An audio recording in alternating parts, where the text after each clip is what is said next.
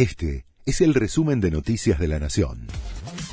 La Nación presenta los títulos del lunes 17 de julio de 2023. Juntos por el Cambio arrasó en Santa Fe y supera por más de 35 puntos al peronismo. Maximiliano Puyaro llegaba al 34% del total de los votos afirmativos, venció a Carolina Lozada, que acumula cerca de 21,6% dentro de la interna, y se transformó en el candidato más votado en la provincia. Además, dejó muy lejos al postulante peronista. Marcelo Lewandowski suma 17,4% de los votos, la mitad de los que Perotti obtuvo hace cuatro años viaja una comitiva oficial para reunirse con el FMI. Después de varias semanas de postergaciones, esta noche finalmente viajaría parte del equipo económico a Washington para reunirse con autoridades del fondo. Aspiran a tener listo el viernes el acuerdo y empezar a recibir adelantos para pagar.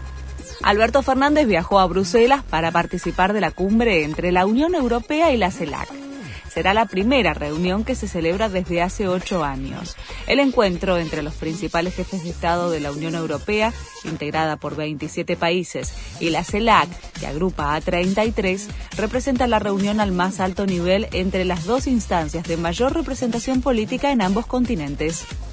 Alertan que se van a batir nuevos récords por el calor. Las temperaturas extremas agobian a millones de personas en Europa, Asia y Estados Unidos en una nueva muestra de los efectos del calentamiento global.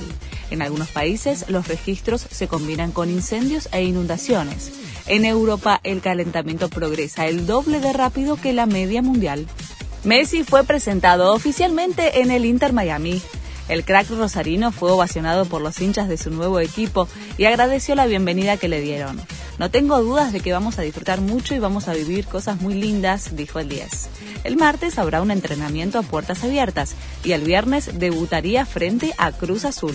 Este fue el resumen de Noticias de la Nación.